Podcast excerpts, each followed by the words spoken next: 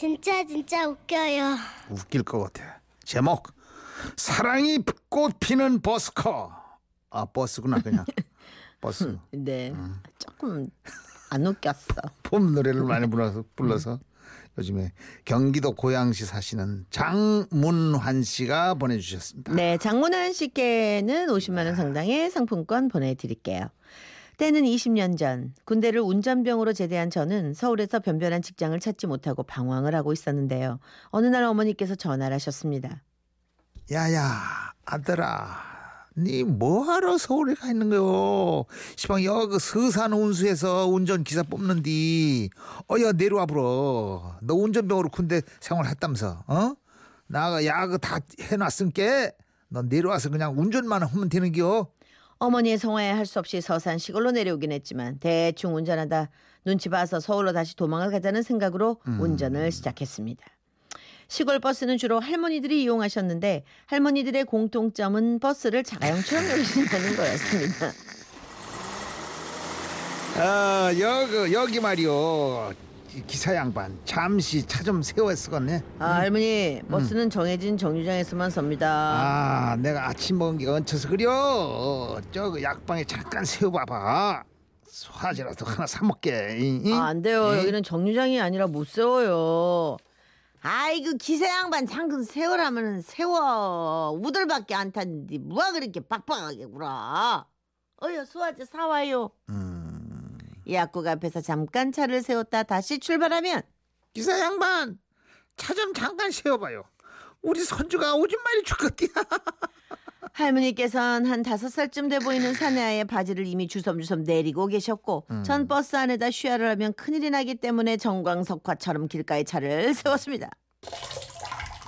아이고 아이고 됐다. 아이고 시원하지. 아이고 그럴 때마다 제 머릿속엔 두 사람의 당부가 메아리 쳤습니다. 먼저 시골버스 운전을 시작할 때 아버지께서 하셨던 당부 말씀은요. 마을 어르신들께 깍듯이 예의 갖추고 친할머니라고 생각하시고 일 잘혀 응? 또 한 분은 회사 운행 과장님의 충고였죠. 매번 운행 시간이 왜 이렇게 늦어지는 거야 정해진 시간에 맞춰 운행하라고 몇 번 말했는데 이렇게 늦어지면 이건 정말 곤란한겨 응? 두 분의 말씀 사이를 갈팡질팡하며 운전하는 시골버스는 특히 서산 장날이 되면 더더욱 힘들어집니다. 평소에는 한가한 정류장에 머리마다 잔뜩 짐을 담은 붉은 대야를 얹으신 할머니들이 일렬종대로 10여 명씩 줄을 서 계시거든요. 처음에 놀라서 가만히 있었다가 야단을 맞았습니다. 아니 이 기사 양반 그것은 뭐디요? 빨랑 내려와서 이 짐차 좀 실어줘. 여여 내려와. 아유 이거 무거워 죽겠네. 아, 할머니 저는 운전기사인데요. 제가 왜 짐을 짐을 어허. 실어요? 할머니가 가지고 올라오셔야죠. 그 지금 뭔 소리야? 지금 저번 김 기사는 참 잘해주더만 이런 버르장머리 없는 놈 봤나? 여 빨랑 짐 좀 받아 이놈아. 이놈아 이놈아 이놈아. 정거장마다 짐을 이고 타시는 할머니들을 태우느라 하루에 수십 개 무거운 대야를 날라야 했고 종점에 도착하면 버스 바닥에 떨어진 젓갈 국물, 배추 쪼가리, 생선 비닐 등을 치우느라 점심을 못 먹곤 했습니다. 하루는 한 할머니가 양손에 장닭을 세 마리씩 들고 타시더군요. 할머니, 저 살아있는 동물은 규정상 버스에 못 태우게 되어 있습니다. 뭔 귀신 신하라 까먹는 소리야 내가 작년에는 되아지 새끼랑 염소도 버스에다 싣고 다녔는데 이깟 닭 몇 마리가 뭔 상관이라고 그려 그날 결국 버스 안이 어떻게 됐는진 상상 가시죠? 닭 날아다니는 소리에 놀란 아이는 막 울어대고 버스 안에서 닭 잡으려고 이리 뛰고 저리 뛰시는 할머니들 때문에 길가에 버스를 세우고 함께 닭을 포획해야만 했는데요. 그러고 났더니 한 할머니께서 제 등과 엉덩이를 툭툭 두드리시며 칭찬을 해주시더군요. 아이고 버스 기사 양반 없으면 어쩔 뻔했어 이거 뉘 집 자식인지 몰라도 사람 참 똑 부러지는구먼 그렇게 서서히 시골 버스 기사에 적응을 해가고 있던 어느 날이었습니다.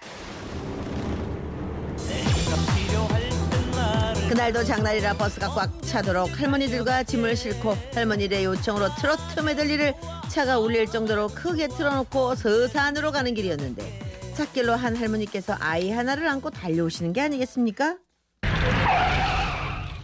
아 할머니 왜 그러세요? 아이고 이 기사 양반 큰일 나시오. 우리 손주가 연탄가스를 마셨는지 정신을 잃고 일어나더라니요. 여 병원에 좀 데려다 줘. 어? 아이고 야가 아이고 지겨. 정해진 운행 노선 외에는 가지 말라는 운행 과장님의 목소리가 잠깐 떠올랐지만 축 늘어진 아이를 보니 선택의 여지가 없었습니다. 어. 저 다들 꼭 잡으세요.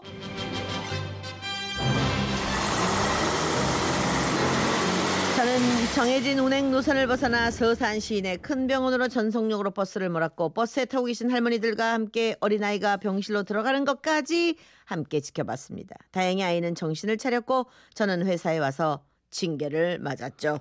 아니 노선을 벗어나도 유분수지 그렇게 운행을 하면 회사의 영업 손해가 얼마인지 알아? 이젠 나오지 마세요. 그리고는 며칠 집에 있었습니다. 그런데 갑자기 집 앞에서 소란스러운 소리가 들려 집 마당에 나가보니 마을 할머니 10여 분이 우리 집에 찾아오셨더라고요. 아따 우리 장기사 어디 갔는겨? 오메 우리 장기사 왜 이렇게 우울하게 혼자 있어? 이젠 걱정하지 말고 내일부터 버스 몰아다 된단께. 응? 예? 아이 그게 무슨 말씀이세요? 우리 할망구들이 운수회사에 몰려가가지고 다 얘기해버렸어. 우리 장 기사가 얼마나 착한 선행을 했는지 다 말했다고. 응? 아예 저도 말했는데요. 그래도 운행 과장님께서요. 음 맞아 맞아 그 운행 과장이 뭔가 그 그가 우리 조카요. 조카야. 내가 불러다 놓고 따끔하게 야단 쳤, 쳐줬어. 그렇게 착한 기사가 없다고. 내가 알아듣게 말했지만 내일부터는 일 시키겠다고. 잘못했다고 하더만. 응? 야, 참. 속이 다 시원하네. 음, 그날 이후부터 전 다시 시골 버스 기사로 복직을 했고 역시나 소란스럽고 왁자지껄하긴 했지만 그 전과 달리 푸근함이 느껴졌습니다. 음. 그때 그 친할머니 같고 친어머니 같았던 마을 어르신들이 계셔서 제가 버스 운전을 천직으로 알고 아이고. 지금까지 하고 있는 것 같습니다.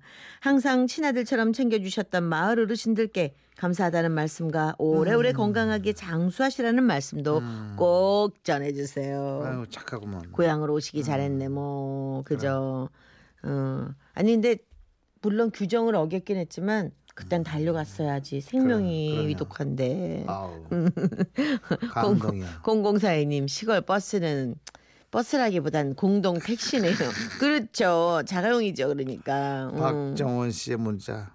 저 어린 시절 버스도 그랬는데 그치 그때가 생각나네요. 음, 아유. 맞아요 그때는 시외 버스도 있고 저 학교 다닐 때도 시내 버스도 있고 그랬었어요 2189 맞습니다. 알고 음. 보면 할머니들이 든든한 우군이었네요. 그리고 2819님이 어 지라시 효과음 멋져버려 사연 사연마다 아주 딱 맞게 나오는 효과음이 너무 좋아요. 윤종배가 기술부장, 네, 기술의 기술부장이. 어, 자칭 신이라고 네. 그리고 또 이제 이쪽에서 같이 도움을 주는 우리 또 저 윤성한, 윤성한 아, PD와 조그만 조영남. 네, 예, 그렇죠. 생긴 건 뭐 별품 없, 볼품 없지만 네. 그래도 일은 잘합니다. 괜찮아요, 아 생긴 그럼요. 생긴 괜찮다니까? 생긴 거 네. 괜찮아요. 괜찮아요. 아버님하고 너무 이렇게 동급을 놓고 애를 너무 그렇게 어? 누르지 마세요. 아, 음, 달라요. 그래도 그럼. 노래 기가 막히네 네, 이거. 저희가 골- 드림팀입니다. 야, 네.